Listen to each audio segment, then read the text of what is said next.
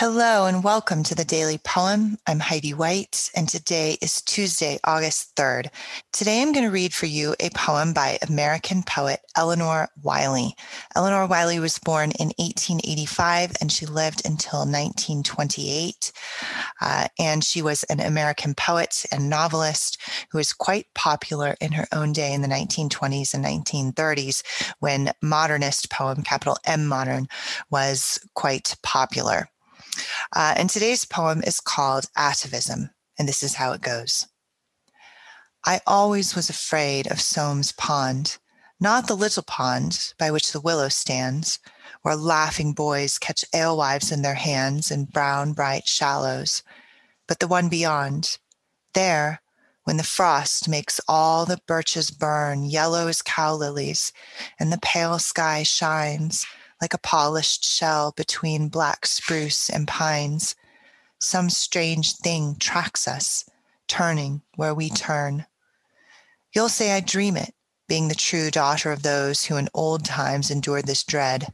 Look, where the lily stems are showing red. A silent paddle moves below the water. A sliding shape has stirred them like a breath. Tall plumes surmount a painted mask of death like I've said before on the show, I'm crazy about fishing poems. I know that's really random, but there's something very compelling to me about the the image and the feeling of a mysterious presence lurking in the deep beneath the waters. Uh, and this poem captures that really, really well.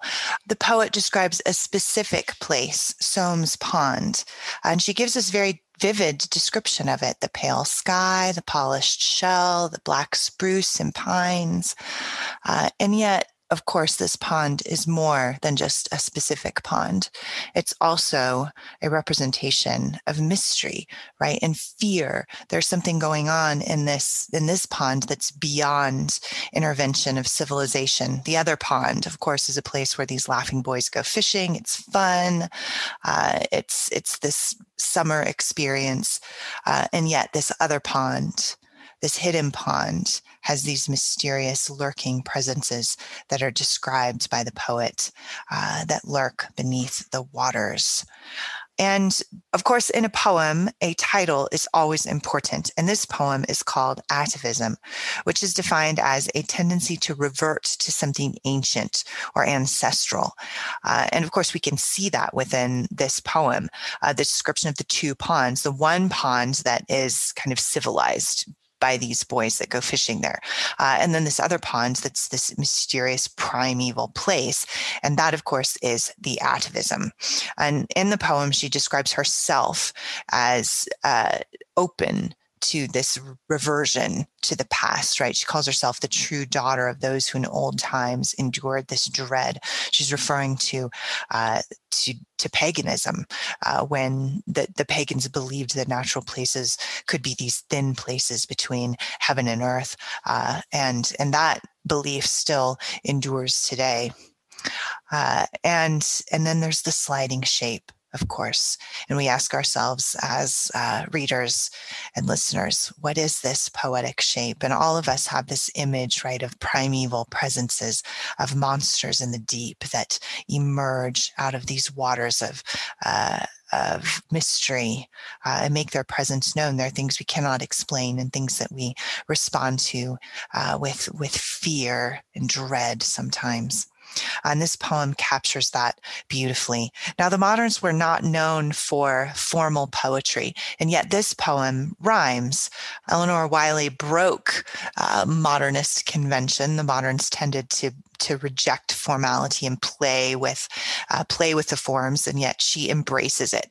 This is quite a formal poem which i think goes along with the idea of atavism a reversion to the past a reversion to the ancient. Uh, and so elinor wylie works that into the form as well as the content of this poem as all you know good and great poets do. Uh, so here it is one more time atavism by elinor wylie. I always was afraid of Somes Pond not the little pond by which the willow stands, where laughing boys catch alewives in their hands in brown, bright shallows, but the one beyond, there, when the frost makes all the birches burn yellow as cow lilies, and the pale sky shines like a polished shell between black spruce and pines. Some strange thing tracks us, turning where we turn. You'll say I dream it, being the true daughter of those who in old times endured this dread. Look, where the lily stems are showing red, a silent paddle moves below the water. A sliding shape has stirred them like a breath. Tall plumes surmount a painted mask of death. This has been the Daily Poem, produced by Goldberry Studios, post production by Logan Green. I'm Heidi White. Thank you for listening, and we'll be back again tomorrow with another poem.